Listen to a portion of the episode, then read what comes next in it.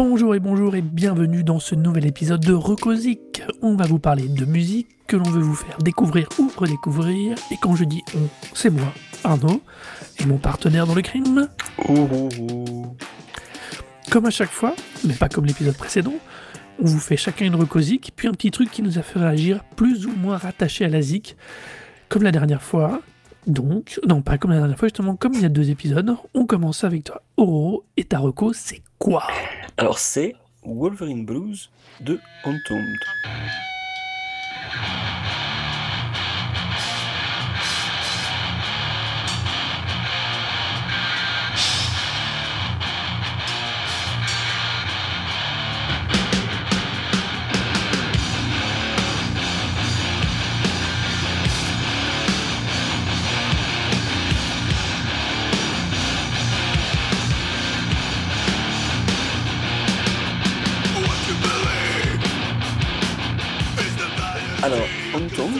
C'est un groupe de death metal suédois.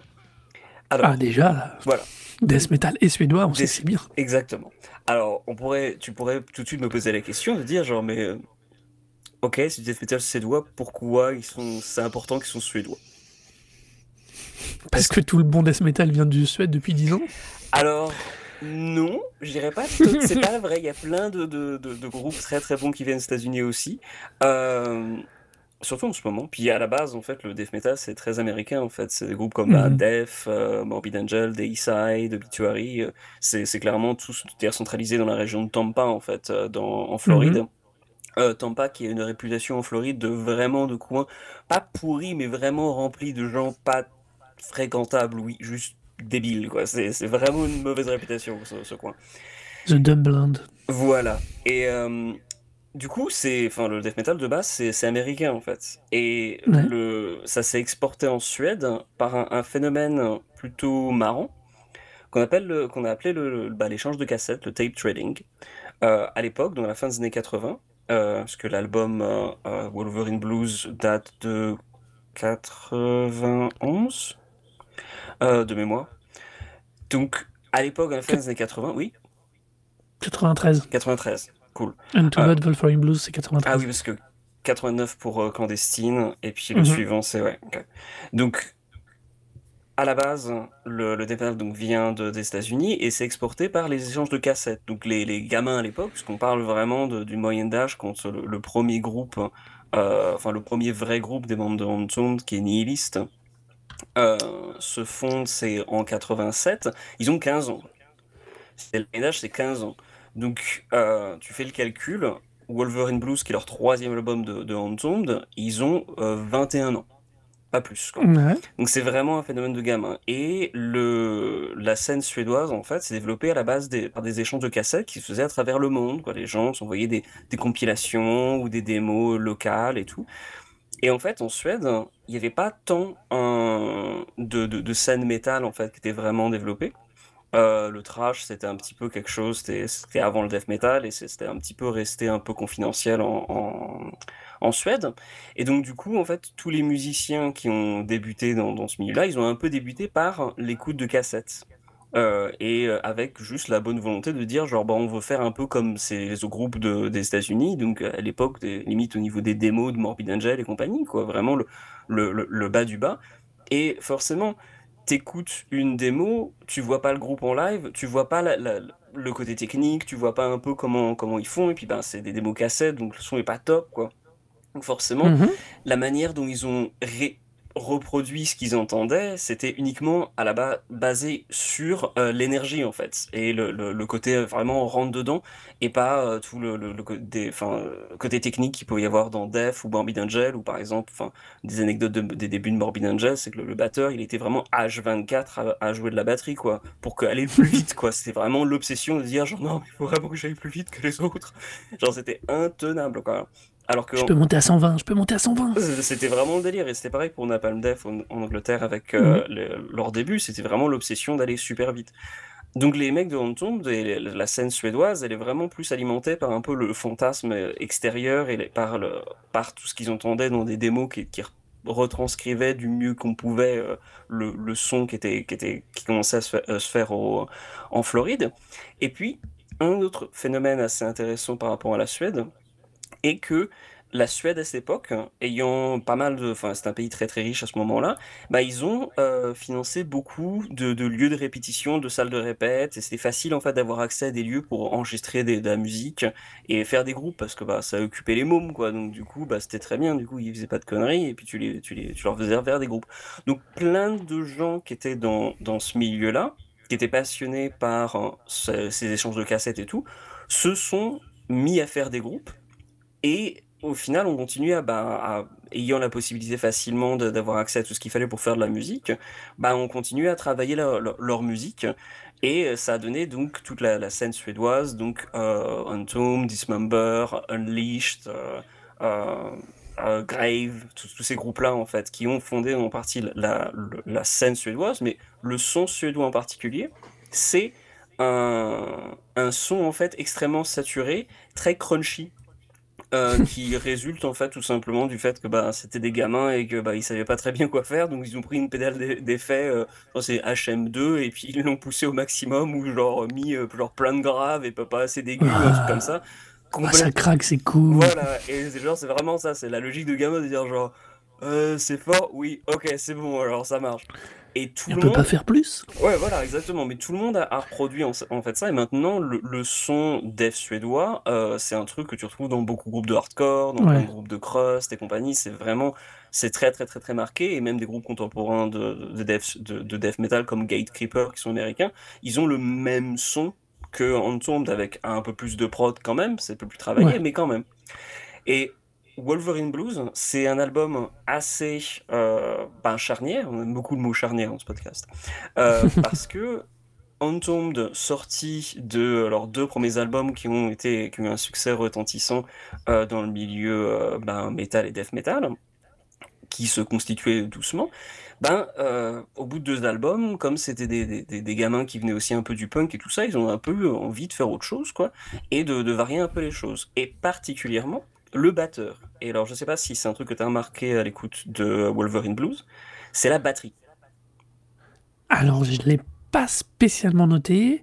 Euh, Alors, parce que peut-être j'ai pas trop fait attention, j'ai pas écouté l'album précédent, j'ai écouté celui d'après qui, euh, qui évolue encore un tout petit peu. Ouais, qui continue dans la filière Death and Roll, Ouais. ils ont appelé comme ça. Quand... Ouais. euh, par contre, moi, tu vois, dans... donc j'ai pas fait attention à ce que la batterie soit vraiment l'élément central de, de la bascule. Euh, moi, surtout quand une fois qu'on a, que je l'ai écouté, parce que je l'ai écouté son, je le connaissais pas. Mhm. Déjà, on va faire dans l'ordre. Je le Ouais. connaissais pas. Donc je l'ai écouté brut, sans même, je- comme, comme, comme je te le disais avant qu'on commence à enregistrer, j'ai cliqué sur le lien pour écouter, j'ai fait ah ouais, tiens. J'ai après j'ai vu les dates, j'ai fait ah ouais, quand même, l'album est pas récent, mais il y a une, une énorme intelligence, une énorme modernité, on va dire, dans le son.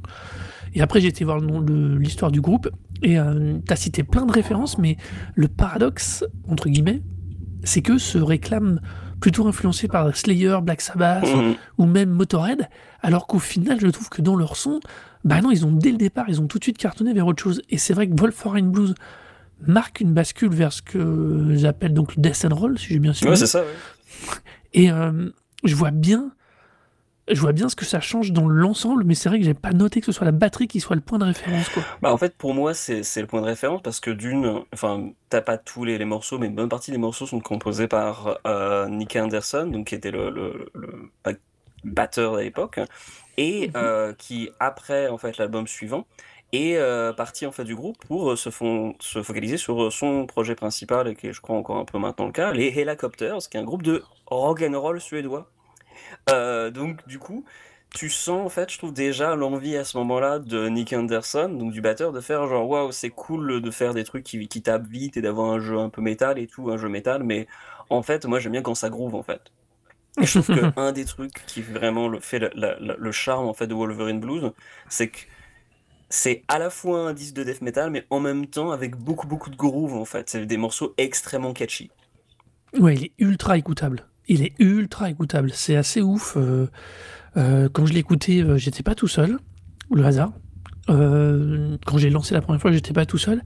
Certes, il y a, on est sur du, sur du death metal, hein, Mhm. mais il y a un truc dedans, il y a une rythmique, il y a quelque chose qui ressort, et c'est vrai que ça fait une. Il y a une diff- Comme je dis, il est, il est méchamment écoutable. En plus, il est pas long. Non. Donc, euh, ouais, 30, tu annonces combien? 35-10, ouais, c'est ça. Mm. Euh, non, non, il est vraiment. Il y a. Alors, j'aime pas ce mot-là parce que je trouve que c'est. euh, ça veut tout dire et rien dire.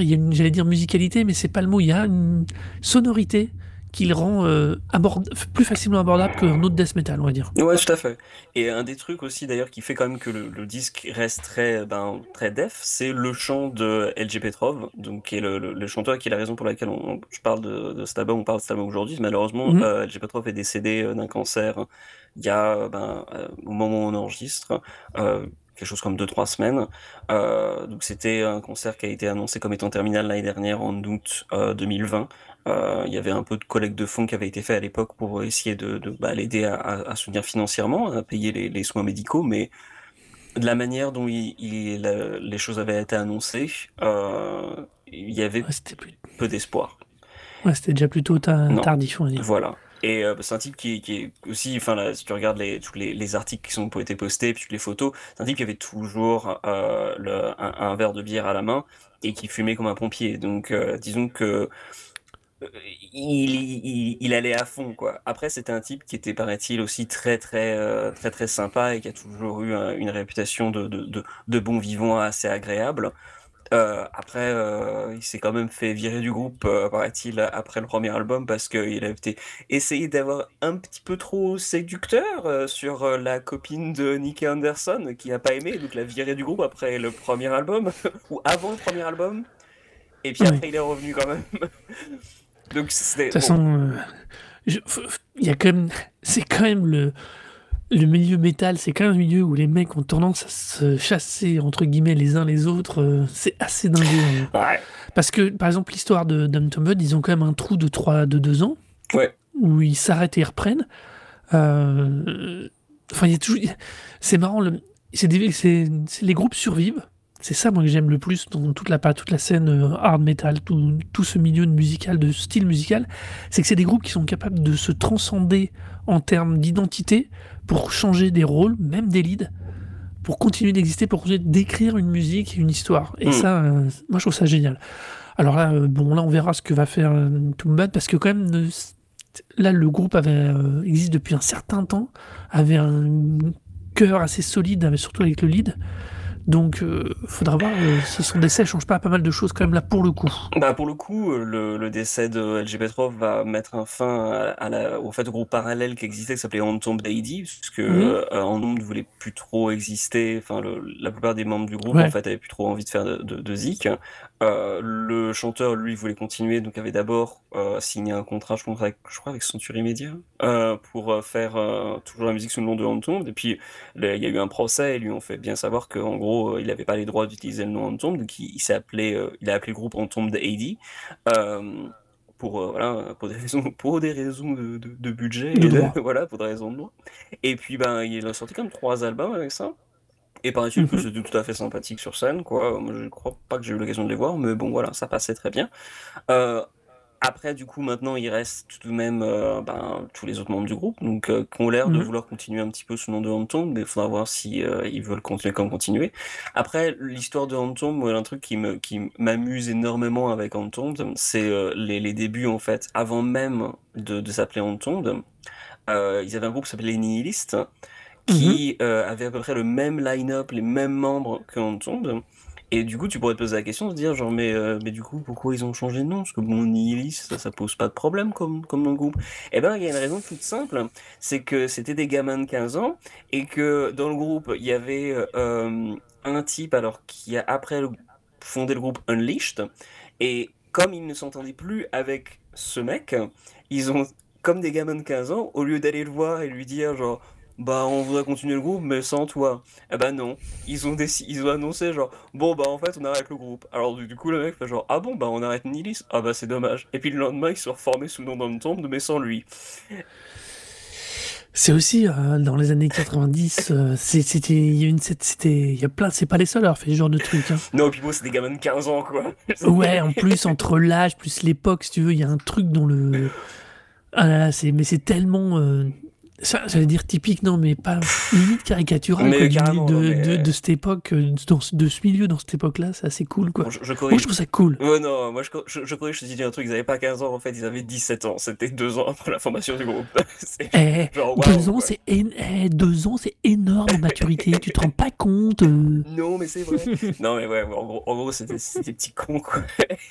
Ouais. d'ailleurs, je me suis tapé des interviews du groupe de l'époque et euh, ils ont tous l'air de- de- d'ahurir à dire genre, alors non, mais alors on veut avoir un autre chanteur, mais alors euh, il va, c'est le meilleur chanteur du monde, mais alors on va en trouver un autre et ce sera aussi le meilleur chanteur du monde. Genre, ok, d'accord. De quoi vous parlez? Non, Qu'est-ce que c'est- tu racontes? ouais, non, mais- N'importe quoi. Il faut imaginer comment ils se blindaient la gueule à l'époque, en plus, j'imagine, mais passons. Et puis alors, Passons. un petit truc aussi, un détail qui pourrait peut-être attirer la- l'attention des gens, puisque puisqu'on on a parlé d'un album qui s'appelle Wolverine Blues. Enfin bon, on connaît tous Oui. Wolverine, voilà, notre Il y a personnage. deux pochettes différentes, c'est ça Exactement, il y a deux pochettes différentes. Et c'est une petite anecdote que je trouve absolument euh, hilarante, donc je, je vais me permettre de, de raconter ça très brièvement. À l'époque, euh, donc Entombed, comme beaucoup des groupes de, de- de death metal de l'époque, était signé sur un label qui s'appelle Eric, Eric Records. Euh, Eric Records, c'est un label anglais euh, qui a été fondé par s'appelle Digby Pearson, qui a un peu une réputation de, vieux, vieux filou. euh, et qui en fait a un peu signé tous ces groupes-là, parce que lui, il, aimait vraiment tout ce truc-là, donc Napalm Death et compagnie, Morbid Angel, et tout ça, c'est sorti sur Eric. Et à l'époque, il y a eu un véritable engouement en fait pour le death metal, mais qui, qui a dépassé le cadre de la scène metal. Donc il y a même eu euh, un DJ à- à- en Angleterre qui s'appelle John Peel, qui était très très influent pour les, les goûts musicaux anglais, et qui a découvert des groupes comme Pulp par exemple, ou, ou euh, des parties, la, la scène grime, euh, donc Dizzy Rascal et compagnie, c'est passé chez John Peel. Donc c'était un type extrêmement influent dans, dans le niveau musical, et puis qui, qui avait une culture musicale extrêmement large, et qui s'est Un grand nez aussi. un grand nez bon, aussi. bon nez pour trouver les, les bons groupes. Ouais, carrément, quand ouais. tu vois ce qu'ils signent, Mm. Bah, non, il signait rien, il était DJ à la BBC. Enfin, oui. mais Quand tu vois ce qu'il récupère, Voilà. ce qu'il met en avant, pardon. tout à fait, mais, mais ouais, il, il savait, il, voyait bien ce que c'était les trucs intéressants, et du coup, il passait des choses assez différentes, et notamment Napalm Death, il en a passé à son émission donc, sur la BBC, euh, quand ça commençait, tu, tu passes You Suffer, donc 4, minutes, euh, 4 secondes, pardon, de, de, euh, de, de bruit blanc, finalement, qui a passé aux, enfin, aux, aux oreilles des Anglais, c'était quand même quelque chose, quoi. Donc, il y a eu un vrai engouement pour euh, cette scène death metal et un peu le grindcore aussi. Ce qui a amené en fait bah, à des ventes de disques. Les gens achetaient les disques et euh, bah, les, les ventes grandissaient euh, de manière tout à un fait bon inattendue. écho par une bonne reco. euh. Voilà. Et du- de ce fait, il y a, pour une raison complètement incroyable, quand on la regarde avec un, peu dé- avec un petit peu de décalage des années, Columbia, donc un, un gros euh, label euh, anglais, euh, a regardé les ventes de Eric Records et s'est dit Waouh, le death metal, ça va être le nouveau truc à la mode. Il faut absolument qu'on fasse un partenariat avec Eric Records pour vendre des palettes de disques de death metal. Alors, Les rapaces arrivent. voilà, alors, grosse surprise, bien entendu, euh, le, le death metal, c'est pas devenu le nouveau, nouveau truc à la mode qui s'est vendu énormément dans un grand large, large public. Bon, Gojira maintenant, ça vend quand même correctement, mais bon, n'est pas encore. C'est pas Lady Gaga, quoi, donc. euh, On n'est pas au niveau grand public non plus. pas vraiment, donc du coup, bah voilà, les ventes de death metal, c'est un peu plafonné, mais pendant une période, tu as eu des disques de death qui sont sortis chez Columbia. Et Columbia Records, euh, dans euh, sa grande sagesse, a vu euh, Anthem sortir un disque qui s'appelle Wolverine Blues, et a fait genre, hey, Wolverine Blues, c'est trop cool les gars, on va faire un partenariat avec Marvel pour mettre la couverture de, de Wolverine sur, sur l'album. Sans demander au groupe. Parce que, pourquoi on irait demander au groupe? C'est une super idée. Vous avez mis Wolverine, on vous a même Wolverine. Ouais, enfin, sauf que Wolverine Blues, en fait, ça fait référence à, un à un- une chanson, en fait, dans un, dans un roman de James Ellroy, en fait. Ça a rien à voir avec Wolverine. Mais du coup, si vous regardez le clip de Wolverine Blues, et je vous encourage à regarder le clip de Wolverine Blues, puisque même si le clip est débile, le morceau est fantastique. C'est un Oui. grand, grand, grand morceau. Ça, ce riff d'introduction, genre. Ah. Si tu le jettes pas, au moins, je sais pas, une té- pas, une- pas nécessairement une- un téléviseur, mais au moins un, un petit objet à travers la pièce quand le riff débarre, je, je sais pas ce qui se passe dans ta tête. Un- il y a un Ah manque. non, mais Il y a un vrai manque. Si tu as pas envie de casser un truc, c'est que c'est pas normal. C'est- Voilà, ça aussi, c'est tellement monstrueux. Mais bref, dans ce clip, ils ont trouvé l'idée de mettre Wolverine qui déchire euh, l'écran, il fait genre. Et, Puis et- c'est dégueulasse comme montage. C'est vraiment, genre, vraiment cheapos. c'est le pire des trucs d'MTV de l'époque, quoi. Voilà. euh, C'est crasse-pouillou, c'est mal monté, tu sens que c'est fait pour coller. Euh, si tu si écoutes un tout petit peu les paroles, tu te demandes ce que vient foutre le, le super-héros là-dedans. Non, ça a clairement rien à voir. C'est vraiment sur un, un- un des romans de James Ellroy, et c'est clairement ça, et c'est fait référence à une chanson de blues parce que justement, ils étaient un peu plus rock'n'roll, ils avaient un peu plus cette Mhm. influence-là, donc c'était une manière pour eux de, de, de, de faire référence aussi à, à cette influence qui, qui venait dans leur son, quoi. Et euh, tu vois le clip, il fait waouh. Pourquoi, Ça, C'est pourquoi? C'est l'impression que le cerveau est décalé par rapport à entre le son et l'image. C'est vraiment ça, quoi. À Ouais. un moment, c'est bizarre. Enfin, je je dis, hein, pourquoi pas sur le fond? Pourquoi pas? Mm. Après, c'est pas le sujet, donc déjà ça part mal. Mais en plus, la manière dont c'est fait, c'est tellement sale, Voilà. punaise. Euh, il faut voir cette fameuse, euh, pareil, la, la pochette alternative. Ils ont choisi une Ouais. illustration qui sort de nulle part. Enfin, C'est c'est très, mauvais Richard Corben, quoi. C'est vraiment Ouais, genre, c'est crasse-pouillon, Bon. quoi. C'est les mecs, ils ont trouvé un filon pour aller creuser le. Alors, le- les comics, c'était la, la première vague des films de Oh. super-héros. Ils fait ouais, vas-y, vas-y, vas-y, vas-y, vas-y. On, en remet une, on en remet une couche, on a. On une- peut, une on a les droits, B- on a les Il y avait droits. une BD exclusive de, de Wolverine, paraît-il, dans l'édition euh, euh, donc de Wolverine Blues en partenariat avec Marvel. Mais enfin, enfin c'est juste ridicule. Donc du coup, bien sûr, après le, le deal avec Columbia, entre Eric et Columbia, c'est terminé assez rapidement parce qu'ils ont bien vu que les ventes décollaient pas, quoi. Bah, normal, quoi. Euh, rien de surprenant à ça. Mais donc du coup, les bah, corbeaux sont partis voler ailleurs. voilà, exactement. Et puis, bah, ils ont continué à rester sur, sur Eric pendant un temps. Et puis, euh, bah, pas mal de groupes qui sont restés sur Eric pendant longtemps. D'ailleurs, Napalm Death détestait euh, être sur, sur Eric dans mes, dans, dans ce que, de ce que je sais. Et Mhm. ils ont dû rester au moins pendant au moins quoi, 6, 7 albums euh, faciles parce que bah, les deals qu'ils signaient à l'époque étaient pourris. Et euh, le mec qui, les signait leur a fait genre, mais c'est bon, vous allez voir, ça va passer vite. Et puis, genre, bah non, tu perds euh, 15 ans de ta vie sur, sur un label qui te donne, un peu, qui donne pas un centime à chaque fois que tu, tu sors un disque. C'était un peu naze. Mais, euh, mais le, le clip en lui-même est une petite, euh, petite curiosité. Et puis, alors, par contre, en revanche, euh, s'il y a deux morceaux, enfin, moi personnellement, je, je trouve que l'album est vraiment génial du début jusqu'à la fin. Euh, je sais pas si toi, t'as des morceaux qui t'ont marqué particulièrement. Ah, particulièrement, euh, mais j'ai réussi à l'écouter en entier qu'une seule fois, malheureusement. Après, j'ai il y a- réécouté Wolverine Blues spécifiquement et Holoman. Ouais. euh, que j'aime bien, qui est un peu plus long, mais j'aime bien. Mais globalement, j'adore la signature. Comme je dis, il y a, je voulais vraiment, il y a, il y a une capacité d'écoute que j'aime beaucoup dans, ce, dans cet album. Et euh, c'est vrai que, euh, il- pareil, c'est, je l'ai remis dans mes, euh, pour qu'il remonte dans mes, Mhm. euh, dans mes, dans mes aléatoires parce que c'est vraiment le genre de truc que j'aime bien, que ça tombe par hasard dans mes oreilles. Ouais. Je sais pas si je réécouterai l'album en tant que tel, tel quel brut, mais j'adore qu'un morceau pop comme ça au milieu d'une liste, d'un- d'une playlist aléatoire quelconque. Et ça, j'aime bien. Parce que vraiment, il y, y a une énergie, il y a un truc. Comme je dis, c'est. L'album date de 93, il y, a une, il y a une putain d'énergie, mais totalement brute. Mm. Euh, on est sur du son qui est crasse-pouille, dans le sens par rapport à ce qui maintenant est produit avec la même énergie, on n'aurait on, on n'aurait pas ce même résultat. Alors déjà pour des questions techniques, Ouais, mais il y a une certaine classe a- en fait dans, le, dans, le- dans ce son, dans le grain suédois, quoi. C'est genre. C'est- ça grince, ouais. mais ça grince classe. Ouais, Je sais pas comment dire autrement. groovy, quoi. Tu, tu fais Ouais. sonner, là, je pense que, et il y a beaucoup, beaucoup de groupes actuellement qui prennent ce, ce son-là, genre bah, Nails par exemple. Euh, c'est c'est un de ces groupes modernes maintenant qui, qui, qui joue un peu de musique entre hardcore, grindcore, death metal et compagnie, euh, et qui le fait très bien. C'est vraiment génial, Nails. Mais, mais euh, voilà, le choix facile, c'est vraiment d'aller sur ce son de, de death suédois parce que voilà, enfin, c'est immédiatement, t'as as toujours un, espèce de feeling qui ressort immédiatement de ce son.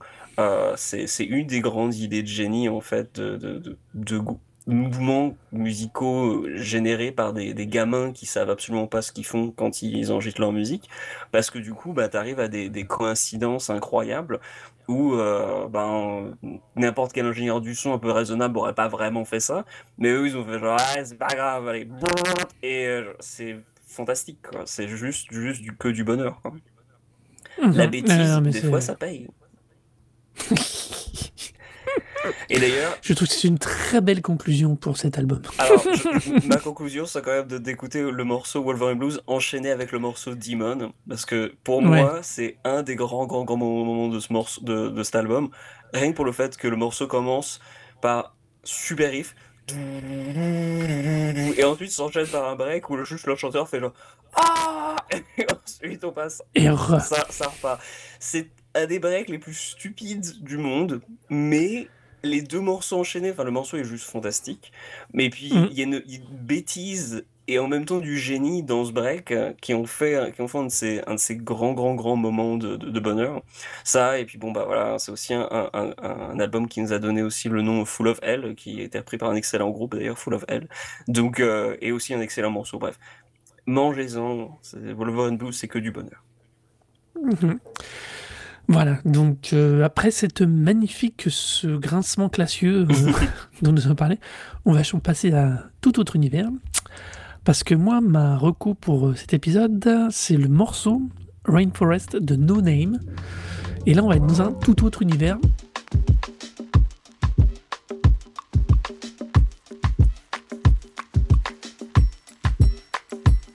How you get closer to love? How you eliminate all your sadness when you opening up? How you make excuses for billionaires you broken up with? Sunny niggas around me rolling up and smoking me up because because my rainforest cries.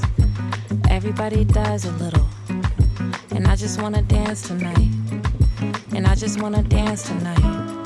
Ah, yeah. He my little baby Medusa. No Name, c'est une. Euh, comment dire Est-ce que c'est pas une rappeuse, même si techniquement on est sur un flou équivalent euh, J'aime pas la classer dans les slameuses parce que c'est chiant, le slam pour moi.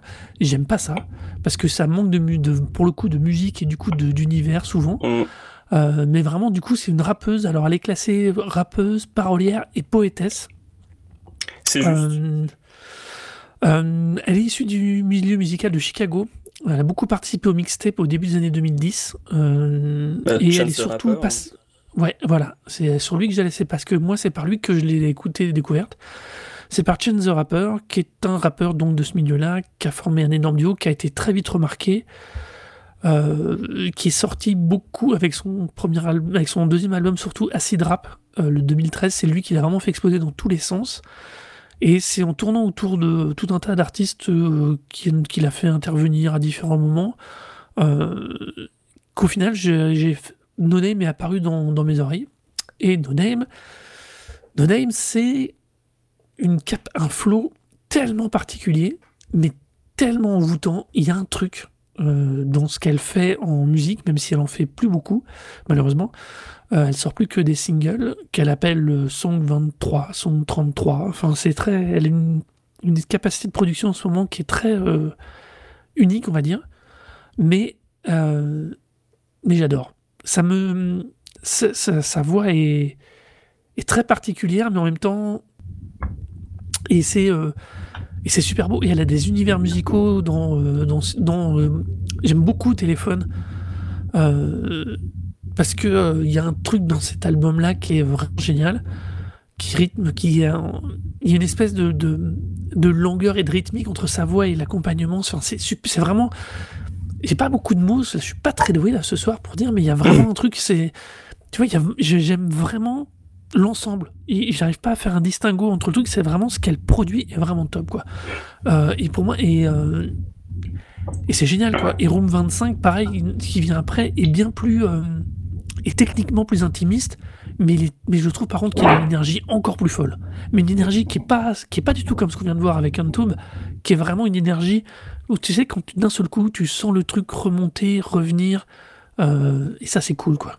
Ouais, c'est une super, enfin c'est une, une personne vraiment très intéressante et euh, autant dans son dans son activisme politique que dans sa dans sa musique parce que justement elle arrive très bien à lier les deux en fait. Euh, je trouve que justement le texte de, de, de Rainforest est justement bien mhm. emblématique sur ça parce qu'il y a vraiment le, le contrepartie entre dire euh, genre mais pourquoi vous défendez des, des billionnaires alors que vous avez vous n'arrivez même pas à prendre le bus?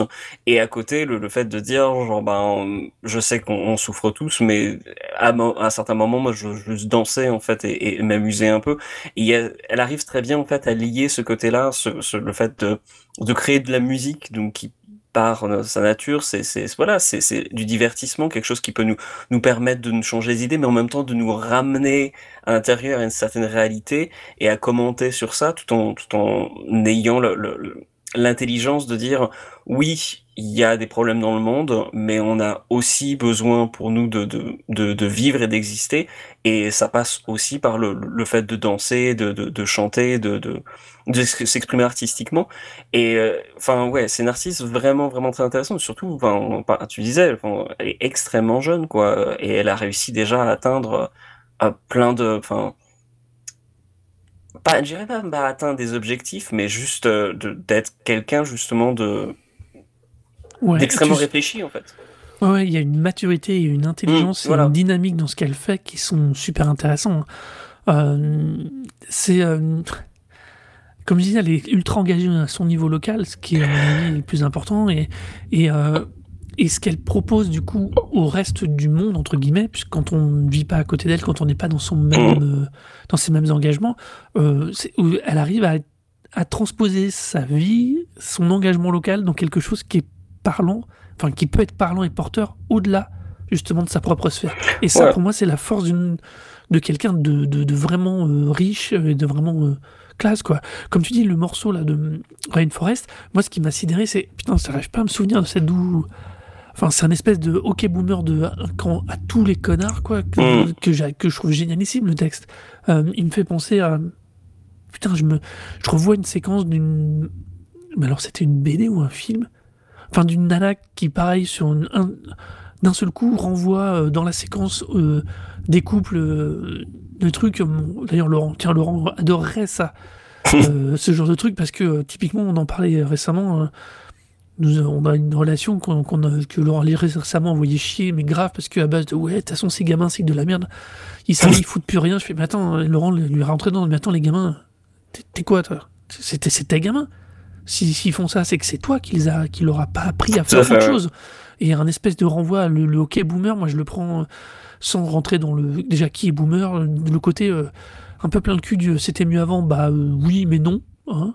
Non, ça fait pas. Ce genre de choses. Et c'est tout ça qu'elle renvoie dans ce morceau euh, en voyant les gens. Mais oui, vous, avez vous pouvez critiquer la jeunesse de maintenant, mais cette jeunesse-là, c'est vous qui l'avez formée, c'est vous qui l'avez amenée à cette position-là. Donc, mm. y a un moment, il y a aussi un peu, peut-être un peu plus humble et regardez aussi ce que vous avez fait pour à arriver à ce niveau-là. Et, euh, et, ça, j'aime bien parce que, euh, comme d'autres, je suis pas exempt de, de, bêtises d'autres époques ou d'avoir peut-être pas non plus fait les engagements qu'il aurait fallu à d'autres moments, mais, mais bon, je me dis que ça, reconnaît ses torts, quoi. ouais, ben, c'est voilà, il a accepté aussi. Et puis, euh, et puis on vit une époque où il y a tellement de trous du cul que quelqu'un qui est capable de renvoyer un message clair sur non, non, mais ça c'est de la merde. Euh, j'aime bien moi. Et puis d'autant plus que, comme tu disais au départ, c'est quelqu'un qui, qui, qui s'est un peu fait connaître grâce à, à son apparition sur les mixtapes de Chance de rappeur.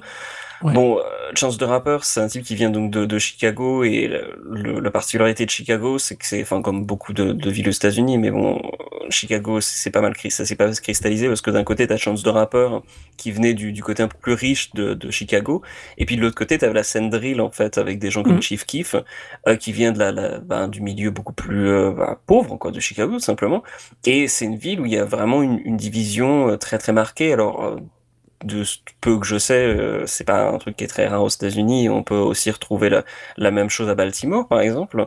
Euh, mais le, le fait est que euh, quelqu'un comme No Name, en fait, c'est quelqu'un qui, justement a vécu, en fait, et voyait tout simplement très facilement dans sa, dans sa ville même les effets, en fait, d'un capitalisme débridé, puisque d'un côté, tu avais des gens qui pouvaient avoir accès absolument à, tout euh, et avec des ressources, et de l'autre côté, des gens qui n'avaient accès à rien et qui vivaient pourtant dans exactement la même ville. Euh, donc, il y a, y a vraiment ce cette intelligence en fait de, reconnaître en fait les son environnement et en même mhm. temps quand tu vois euh, ce que fait Chance the Rapper et Chance the Rapper enfin honnêtement d'un point de vue musical moi, je Chance the Rapper j'aime bien le début euh, je suis bien moins fan de euh, des derniers trucs de moi aussi. par exemple parce que et puis en plus il s'est mis à mm. drainer tout, une, tout un discours religieux récemment mais il est très cagné en fait que j'aime pas, que j'aime pas du tout. Bah, le, truc de, euh, ça, c'est mon côté euh, peut-être euh, très. Anticlérical Oui, aussi. Mais surtout, j'aime pas. Enfin, j'ai du mal avec. Les, les, chrétiens américains ont cette capacité à basculer immédiatement dans le prosélytisme et ça me fatigue. Il y a des fois un peu ça, même le, même le guitariste de de Korn en parlait récemment, là. Ed euh, de, de Korn en parlait même Oui. récemment, disant que, genre, bah ouais, il, a été, il avait pas mal abusé parce qu'il était tombé dans une grosse une secte, quoi, et que Oui. euh, même si il avait, il reconnaissait, il était toujours croyant, et que, ben voilà, le, tout le discours un peu qu'il avait eu à l'époque avait été extrêmement influencé par, euh, par sa appartenance à cette secte-là. Et c'est aussi, peut-être pas nécessairement le cas avec Chance the Rapper, mais Chance the Rapper, c'est clairement un type qui regarde Kanye West et euh, dit genre ah putain Kanye West c'est vraiment mon idole et ça se sent dans sa musique hein, c'est vraiment très influencé Oui, oui. par la musique de Kanye West et alors que bah No Name c'est quelqu'un qui qui est bercé un peu par ses- des influences similaires mais qui finalement enfin revient Fait un surtout au, parcours, ouais, plus. ça fait plus Public Enemy quoi Ouais. mais plus- beaucoup plus mal un Public Enemy parce que Public Ouais. Enemy à l'époque enfin ça avait un discours intelligent et puis bon en même temps ils ont sorti énormément de conneries il y avait aussi beaucoup de Ouais, déclarations mais- antisémites mais ça, c'est le changement d'époque. bon, quoi. Ça, c'est oui. le changement d'époque, tu vois, c'est le changement de génération complet, ça. Bah, c'est marrant que tu parles de Public Enemy c'est parce accompli, que, quoi. ouais, voilà, ce sont les. Quelqu'un comme Nonem, actuellement, elle fera pas les conneries qu'a fait Public Enemy à l'époque, dans, Mm. dans les années 90, parce que euh, il y avait. Ils ont. Ils savent. Maintenant, les jeunes. On, elle a 29 ans, bordel, je dis jeune alors qu'elle a 29 ans. Euh, non, mais c'est vrai, c'est, tu vois, cette génération-là a la capacité et un regard et un recul sur ses, sur ses déclarations, sur le fait que quand tu dis de la merde, c'est de la merde. Mm. C'est pas juste non plus le bénéfice de l'âge, on va dire, hein, pour être poli. Euh, mais quand tu dis de la merde, c'est de la merde. Ça nous arrive à tous, c'est pas la question. Mais je trouve que du coup, en tant qu'artiste, elle a cette capacité à dire non là, non, non là, c'est pas bon. Et d'avoir un regard, un recul, voire une capacité à. On en a déjà parlé avec un autre artiste d'ailleurs dans le podcast, dont le nom, dont je ne me souviens plus, mais ça de dire mais non, là j'ai fait de la merde, je peux, je dis que j'ai fait de la merde, je me recule. Euh, bah, ça devait être partant d'Eminem d'ailleurs, tiens.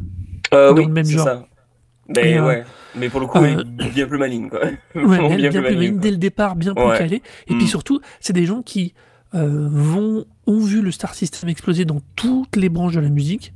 Euh, le hip-hop, le death metal, le rap, le grind, le grunge, le core, Le néo-métal. le néo-metal, et donc qui se disent que s'ils veulent en vivre, s'ils veulent vivre de ça, il y a aussi un moment où il faut arrêter d'accepter systématiquement les choses. Et euh, à l'époque Public Enemy, quand le, quand le pognon s'est mis à tomber, ils sont partis, mais en sucette totale. Mais à l'époque, on avait peu d'exemples de groupes de rap de la culture hip-hop qui étaient à ce point pognon. Donc c'est vrai qu'il y avait encore un décalage, il y avait une capacité à se dire non mais nous le milieu nous préserve, ce qui est un truc qui est valable dans tous les milieux. hein. Et dans tous- c'est- on parle de musique mais c'est aussi valable dans certains milieux sportifs hein, où Mhm. tu as des pratiques un peu euh, underground entre guillemets euh, qui deviennent ultra hype et euh, du coup d'un seul coup là où il n'y a pas d'argent il y en a plein et du coup il y a des comportements qui changent et des regards qui changent. hein. Faut pas déconner, ça marche partout ça. Mais dans la musique, c'est vrai que cette génération-là a cette capacité à dire je garde mes valeurs, je me préserve dans mes envies, dans, dans ce qui me définit. À une toute autre échelle, euh, peut-être qu'un jour j'en parlerai, mais j'ai encore besoin de digérer des trucs dessus. Euh, Taylor Swift, pour moi, Mhm. et dans la même génération que No Name, ce sont des gens. Alors Taylor Swift a en plus atteint un niveau de pognon qui est, et pourtant elle arrive à rester dans ce qu'elle aime, dans ce qu'elle fait, dans ce qu'elle veut faire. Elle arrive à continuer à contrôler les choses et à rester ce qu'elle est, en tout cas a priori dans tout ce qu'on en voit et dans tout ce qu'on peut en percevoir. Et je trouve ça. euh, Enfin, c'est des gens que je suis ultra admiratif du coup dans cette capacité à ne pas, à ne, pas se laisser bouffer le système, euh, par le système et à voir et à comprendre ce qui s'est passé des gens qui les ont précédés. Voilà, Taylor Swift, ceci dit, c'est quelqu'un qui, qui a un peu appris la dure, parce que justement, elle, elle a dû pas mal se, enfin, elle a dû se séparer de son manager, qui à l'origine avait tous les droits en fait sur sa musique. Et puis, bah, oui, après, elle a dû, d'ailleurs, je crois, je sais plus si ça s'est fait, mais il parlait à un moment d'une, de, de devoir réenregistrer, en fait, ses vieux morceaux pour pouvoir avoir de nouveau les droits, en fait, sur des, des- sur les morceaux, en fait. Euh, puisque les, les premières versions en fait étaient totalement, enfin, elle, elle percevait rien dessus, alors que No Name en comparaison, j'ai l'impression que elle, a échappé absolument à tout, parce que euh, à tous ces problèmes-là, parce que ben elle, elle a un- quand même un, un- en termes de, de, de succès musical, hein, ça reste quand même pas confidentiel, mais elle a pas cherché à avoir quelque chose de, de faire quelque chose de consensuel, et en même temps, elle a créé un vrai mouvement, donc avec son son, son livre de son club de lecture où elle recommandait Mhm. des, des auteurs. Culture nord-américaine, euh, des cultures, des, des, des auteurs en fait qui, qui amènent en fait, bah, justement une vraie réflexion économique et tout. Enfin, c'est c'est une vraie communiste quoi. C'est quelqu'un qui revendique vraiment le Alors. fait d'être communiste, en tout cas d'extrême gauche quoi. Euh, Socialiste, on va dire. Ouais, ben. Dans le, je- bon, dans, le sens, je- dans le bon sens, dans le sens ancien. Ouais. Ah oui, non, tout à fait. Bah, socialisme. Mais ceci dit, je pense pas qu'elle rechigne totalement à les- sur euh, l'étiquette de coco, en fait. Euh, euh, Ah, J'en sais rien, c'est juste que moi, comme je trouve que. Alors là, c'est ma culture personnelle, je trouve que l'étiquette communiste implique nécessairement quelque chose d'encore plus. euh, Alors on peut dire communiste, mais c'est moi, pour moi, c'est le socialisme dans le sens euh, traditionnel et originel du terme, dans le sens Oui. marxisme. Ça, je suis tout à fait d'accord. Bah oui, Voilà, alors, dans ce ça. oui, tout à fait. C'est une marxiste. Là, pour le coup, je suis tout à fait d'accord avec toi, c'est une marxiste. Voilà, mais c'est juste ça. Mais c'est juste, euh, là, c'est que d'une façon. Parce que tout le monde n'a pas eu la chance d'avoir des parents communistes. hein. Voilà. On va résumer ça comme ça. Mais euh, voilà, non, non, mais c'est. Oui, je suis d'accord avec toi. Alors, c'est vrai que Taylor Swift s'est battue pour l'obtenir, alors qu'elle, dès le départ, elle a posé des jalons. Alors, Mm. bien sûr, il y avait pas, elles n'ont pas été connues de la même manière. Mais c'est c'est cette même génération d'artistes qui, euh, qui, se qui défend bec et ongle et, dans le- et qui n'ont pas peur de, de faire des choix qui pourraient techniquement aller contre la logique d'une carrière euh, full capitaliste, ouais, enfin, euh, du système complet. Et c'est vrai que moi, je- j'aime bien ça. Et puis, euh, et puis de toute façon, No Name, elle a un- des univers mu music, enfin, musical, elle a un style qui est vraiment génial, quoi. Alors, c'est vrai Mm. qu'elle produit beaucoup moins depuis deux ans, trois ans maintenant. Mais euh, c'est enfin, ça reste, ça c'est vraiment quelque chose à se mettre dans les oreilles. D'ailleurs, euh, à ce sujet-là, si vous cherchez No Name sur euh, Spotify, je tiens juste à mentionner un petit truc, c'est que j'ai remarqué qu'il y avait une espèce d'abruti qui avait, qui s'était aussi appelé No Name, mais No espace name et qui fait une espèce de R&B dégueulasse juste parce que j'imagine qu'il veut essayer de sauter sur les, le- les gens qui vont chercher le nom de Name et se dire genre bon bah voilà je vais choper des écoutes comme ça ce que je trouve Oui. mais affligeant et c'est un truc assez récurrent dans Spotify je pense que les, les gens euh, j'en envie d'en parler un peu plus à ce niveau-là mais c'est assez fatigant de retrouver des artistes qui ont exactement le même nom juste pour pouvoir en fait pomper l'air en fait à d'autres artistes.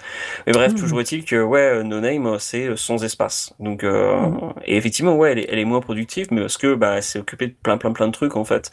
Et Mhm. euh, je serais, je suis assez content qu'elle revienne à la musique en fait, parce que ben Bon, en tout je cas, pense ils que- annoncent un nouvel album. Bah, tant mieux, ouais. Backdoor Story, ça y est, je l'ai, je l'ai plus sous les yeux, mais oui, il y a la- le, le Rainforest est normalement l'extrait euh, d'un, le premier extrait d'un nouvel album. Alors attends, je vais retrouver le titre euh, qui est annoncé pour là, bientôt, un jour peut-être, et euh, dont le nom m'échappe. Attends, je vais le retrouver. Voilà, Factory by Me, D'accord, ok. qui est supposé bah, un jour bientôt, ça m'a mis les To Be Free dans la tête, mais bon bref. Non, non, mais non, ça c'est sale comme sortie, ça c'est sale. Je suis désolé, je suis désolé. Mais bon, non, non, mais voilà, donc euh, c'est une reco euh, vraiment, euh, moi qui me tient vraiment fort à cœur. Je pensais pas autant, honnêtement, mais quand elle est retombée aussi un moment peut-être dans mes oreilles où il fallait, donc c'est toujours pareil avec la musique. hein. Mais voilà, vraiment, Rainforest, c'est vraiment la, la chanson du moment. Cool. Voilà. Ah, eh bien, on en a fini avec nos petites recos. Donc maintenant, nous allons passer au truc en plus. Et qu'est-ce donc que c'est à toi ton truc en plus, Aurore Ah bah c'est deux trucs en plus parce que voilà j'avais plein de choses à dire. Alors je vais faire ça très vite quand même pour le premier truc en plus hein, euh, qui est très capitaliste en revanche. Euh, c'est euh, tout à fait euh, euh, stupide, mais euh, McFarlane Toys donc qui est la compagnie fondée par Todd McFarlane, euh, si, monsieur qui a créé Spawn si vous connaissez ce, ce charmant comics complètement stupide. Euh, mais toujours est-il que ce monsieur a, fait des jouets et il a fait une gamme de jouets en fait pour les euh, la, la série de comics euh, Batman Death Metal. Euh, donc Death Metal c'est un événement qui est en ce moment chez DC Comics euh, Oh, qui était putain. absolument stupide. C'est très très très drôle. Moi je trouve ça extrêmement drôle et franchement j'ai beaucoup beaucoup d'amour pour euh, pour euh, cette série. J'ai eu tout lu de les, les mois les, les mois récents, enfin en tout cas tous les les, évé- les événements principaux et pas lu tous les trucs à, à côté. Mais les, les, les jouets sont très drôles puisque vous avez euh, un euh, Batman avec une grosse guitare euh, prêt à rejoindre Incantation ou Morbid Angel et franchement Incantation, ouais. voilà, franchement, je, je trouve ça absolument génial. Donc, euh, moi, je trouve les, les, les figurines sont très bien, euh, c'est très joli. McFarlane Toys, je trouve qu'ils font généralement du très très très beau boulot. Et euh, Ouais. c'est des figurines tout à fait marrantes. Et si vous voulez jeter un œil, vous les trouverez peut-être aussi en vente dans, dans, dans vos magasins de, de comics préférés. Mais voilà, je tenais à mentionner ça parce que c'est extrêmement stupide, mais en même temps, c'est très très très bien fait et c'est très joli. Et puis bon, voilà, c'est du comics rigolo. Pour l'anecdote, les McFarlane Toys, c'est euh, quand McFarlane avec d'autres avaient créé Image. Ouais. Ils ont ces McFarlane Toys, c'était euh, c'est lui, c'est le seul qui voulait bien cette, se coltiner euh, les sculptures et les goodies entre guillemets euh, ouais. tirés des comics de Image, du début d'Image.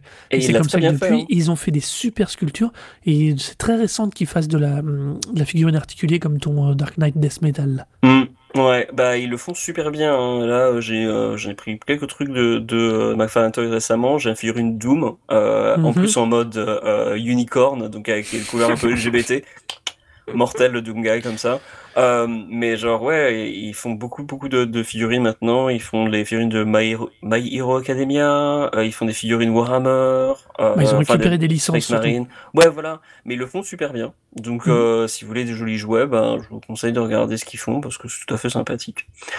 Et puis alors, là, le deuxième truc en plus, c'est euh, l'annonce aux États-Unis. Et là, voilà, c'est un peu plus grave quand même. Euh, bon, ça ne concerne pas puisque, bon, voilà, peu de chance que beaucoup de gens nous écoutent aux États-Unis. Mais au Texas, euh, le gouverneur de Texas a décidé que, ben, c'est pas grave, le Covid, bon, ben, on en a un peu marre. Alors du coup, on va réouvrir tous les concerts et les festivals. Et donc, du coup, il y a déjà eu une annonce de festival qui va se tenir au Texas. Et alors, je sais pas pour toi et pour les gens qui écoutent, mais personnellement, j'ai regardé l'affiche et euh, j'ai surtout guetté les noms d'artistes que j'aimais bien pour savoir si j'allais perdre du, mon- du respect pour eux ou pas. Euh, la tête d'affiche, c'est Post Malone. Bon, je sais pas pourquoi Post Malone a besoin de payer ses factures à ce point-là, de venir faire un concert au Texas, alors que c'est clairement pas une bonne idée. Mais euh, et ah, aussi, mince, oui, le, le pardon, il y a aussi un groupe euh, qui est euh, annoncé à ce festival euh, que justement j'ai appris parce que j'aime bien un petit peu ce qu'ils font, les Suicide Boys, et je trouve ça mais tellement ironique, donc, vraiment tragique d'avoir un festival post-Covid, mais genre même pas post-Covid, parce qu'on est encore en plein dedans, Ouais. avec les Suicide Boys. Genre, ok, waouh, putain. l'ironie, elle est quand même un peu forte, quoi. C'est, ouh, vous êtes Ouais. sûr que vous voulez vraiment faire ça, les gars? Donc, ouais. C'est, je, je voulais en parler de, de- du fait que, voilà, au Texas, ils décident de faire ça, parce que d'une, je trouve ça vraiment stupide. Euh, de deux, euh, enfin, vouloir pas porter de masque, enfin, non, quoi. C'est vraiment idiot. Et puis, euh, c'est extrêmement tragique, je trouve, de voir des, des, des artistes. Et puis, enfin, que des artistes aient besoin de tourner, je comprends très bien, parce que, bah, effectivement, enfin, d'un point de vue économique, c'est la, c'est la loose complète en ce moment.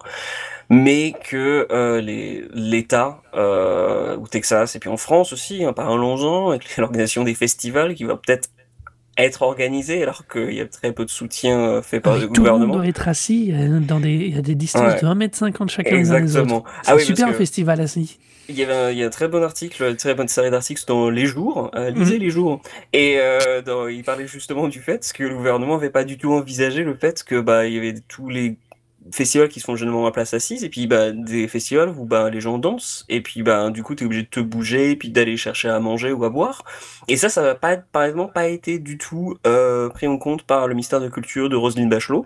Euh, ça c'était un peu une grosse découverte. Euh, donc euh, truc de ouf hein, les gens les festivals des fois ils se lèvent pour aller prendre des bières truc de dingue. Et donc bien sûr t'es obligé de respecter ton 1 mètre entre les gens. C'est pas très très pratique. Et puis alors, un des trucs grandioses aussi, c'est le fait que euh, il paraît que le gouvernement, enfin ce que j'ai lu, euh, maintenant euh, rembourserait du coup à 50% les pertes euh, engendrées par les festivals s'ils ont lieu euh, et que bah ils aient des pertes. D'une, bah oui, ils vont forcément avoir des pertes, désolé. Et puis de deux, 50% c'est vraiment vraiment sous la gueule du monde de dire genre bon on sait que vous allez perdre beaucoup beaucoup d'argent mais on vous rembourse quand même la moitié. Bon vous nous allez nous faire ça, nous pourrons nous faire plaisir quand même. Allez, allez. Non, mais ce qui est dingo dans cette histoire, c'est qu'ils ont même levé une partie des, des obligations de porter le masque, alors que la- pour eux, la question, là, en tout cas du gouverneur de- du Texas, n'a plus rien à voir avec la musique ou avec quoi Non. que ce soit. C'est que c'est strictement politique parce que il, c'est un républicain qui s'oppose à Biden. Point à la, Bien point la, point ligne. Et il n'y a aucune tellement autre logique. Et on est, euh, comme chez nous, entre le Brexit et nous, les, les, les, les demi-tiers de mesures de pas confiner, mais presque, mais pas comme, mais tout, mais on essaie de pas faire qu'on vous confine, mais presque. C'est du, euh, du ni fait ni à faire. Et, euh, enfin bon, passons. Là, c'est, voilà. On joue, là, pour le coup, euh, le coup du Texas, c'est juste jouer avec la vie des gens. Et, Ah oui, quoi. Vraiment criminel. Et euh, pour le coup, ouais, euh, si, si, c'était quelque chose que je voulais mentionner parce qu'effectivement, voilà, c'était un peu le coup de déprime de regarder l'affiche et de, de, chercher, genre, est-ce qu'il y a un groupe que j'aime bien qui, qui, est mentionné là-dedans, qui a décidé de faire, euh, de non, participer non, mais... à ce, ce, ce, ce truc. C'est assez dingo, je trouve. Enfin, je, les, les, groupes qui vont y participer, euh, ils ont intérêt à avoir des, les reins solides professionnellement à tous les niveaux derrière parce que. Euh... ouais, c'est pas terrible. Hein. Euh, ouais, derrière, il y a déjà, va, il y a déjà eu des, Ouais, il y a déjà eu des concerts qui ont, eu lieu aux États-Unis, hein, genre des trucs euh, pas mm -hmm. sans distanciation, bah, comme Trapped par exemple, de néo-metal absolument horrible. Je crois Buck Cherry aussi, euh, genre d'espèce de trucs de, de, de, de groupe de rock en fait, où tu sens que ça vote républicain à donf et qu'ils font genre non mais il mm -hmm. y a pas de Covid, genre ah, ok d'accord, cool, euh, non, tu vas garder tes distances avec moi, merci. Ouais, mais c'est compliqué. Yep. Euh, on va continuer dans quelque chose de pas très gai pour mon truc en plus, mais en même temps, c'est une bonne nostalgie indirecte. Parce que je vais reparler de la mort de Tonton David, qui a été euh, bizarrement annoncé, puis pas, puis finalement vraiment annoncé. Euh, c'est super étrange parce que Tonton David, c'était, euh, pour les gens de ma génération, c'est-à-dire des gens qui étaient ados dans les 80-90, mmh. et un peu plus, c'était c'était le mec, c'était le ragamuffin, le c'est avec la compile Rapatitude en cassette et en CD, tout le monde, tout le monde connaissait, chantait Tonton David. Rien que pour cette seule, seule unique chanson, quasiment au début en tout cas. Et euh, c'était un mec qui avait un facteur euh, reconnaissance, humanité absolument dingue. Alors c'est pas qu'il ait fait beaucoup beaucoup de choses derrière, il a un peu produit, il a un peu soutenu le milieu, mais euh, pas non plus de façon ouf, mais juste, c'est de il était réellement euh, une figure, un élément de référence euh, mmh. dans tout le paysage, pour toute une génération, et même un peu plus derrière, parce que Enfin, il, il, était le gars qui a vraiment mais, démocratisé vraiment à l'échelle de la France tout un style de rap de, et de raga qui était vraiment pas du tout connu. Pas du tout, du tout, du tout connu. Quoi. Et là, on est. Euh, et c'est vrai que sa mort euh, sur maladie, de façon un poil bizarroïde, c'est, c'est triste. C'est dommage, bien sûr, parce que je pense que potentiellement, il pouvait sûrement avoir autre chose. Mais, euh, mais voilà, mais c'est, c'est vraiment là. C'est un peu une sorte de. C'est une petite perte, tu vois. C'est le. Mmh.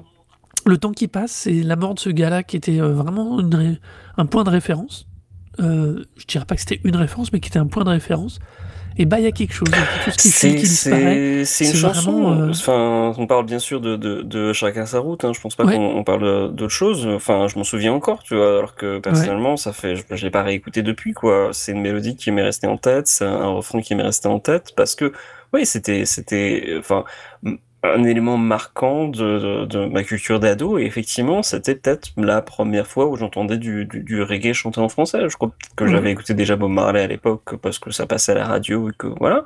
Mais euh, c'était vraiment un, un, élément qui a, enfin, un, un, type qui a introduit cette culture dans le paysage français avec surtout une voix française.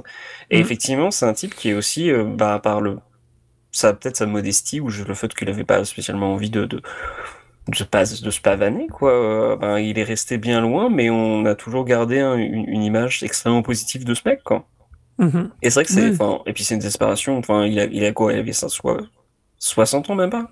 Mm -hmm. 53. 53, c'est extrêmement Attends, jeune. Dis... Bah oui, c'est à 53 ans, et officiellement, c'est un AVC. Et euh, il y aura normalement un album posthume parce qu'apparemment il continue d'enregistrer. D'accord. Mais euh, c'était issu d'un peuple qui a beaucoup souffert. C'était ce fameux titre qui était sur la compile Rapatitude où il y avait mmh. aussi Assassin qui avait été du coup révélé à beaucoup de gens, alors que mmh. eux, il suffit de les on peut le dit.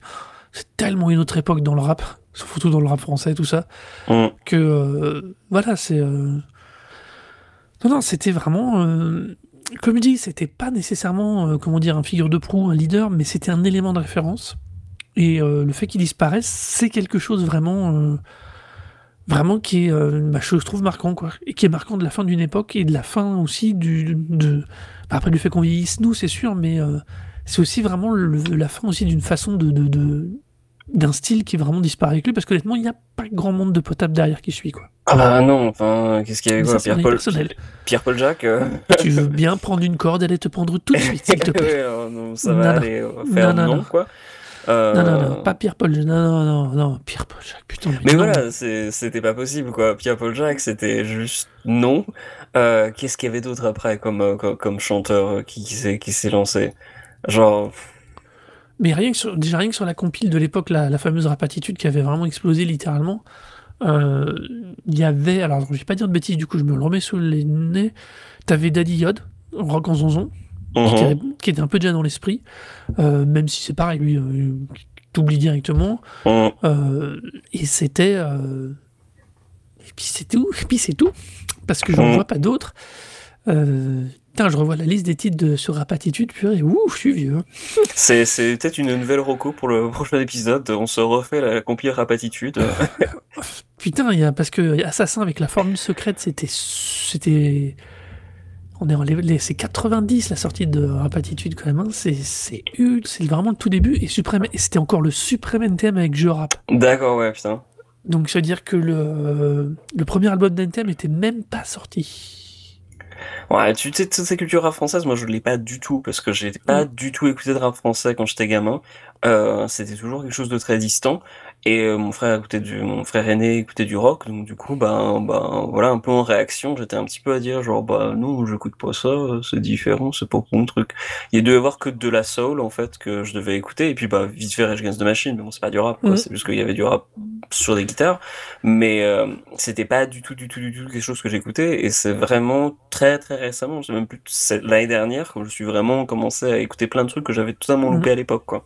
Donc, Ah euh, du coup, je, je vais peut-être me faire la compile rapiditude et me Ah, repartir écoute, dans cette alors, époque. par contre, soit de la bonne humeur, soit dans la tolérance, parce que franchement, c'est un album de 90, comme je t'ai dit, euh, pour la euh, Supreme NTM fait Je rap, et l'Authentique sort l'année d'après. D'accord, ok. Le premier vrai album sort l'année d'après. On est, euh, il y a encore du Dynasty avec Funkasize qui est pas mal celui-là par contre, mais bon, lui c'est plus un DJ donc c'était encore autre chose. Mais non, non, mais c'est, mais voilà, donc c'est toute cette, euh, c'est vraiment le premier des précurseurs du rap et du ragamuffin français qui décède. Euh, le prochain, on a longtemps pensé que ça serait Joe Star, mais finalement, il a plutôt une vie plutôt saine apparemment. Oui, il une série télé maintenant. Il était même dans le, le film euh, euh, Tout simplement noir que j'ai vu Oui. tout récemment et, euh, j'étais très surpris qu'il jouait correctement.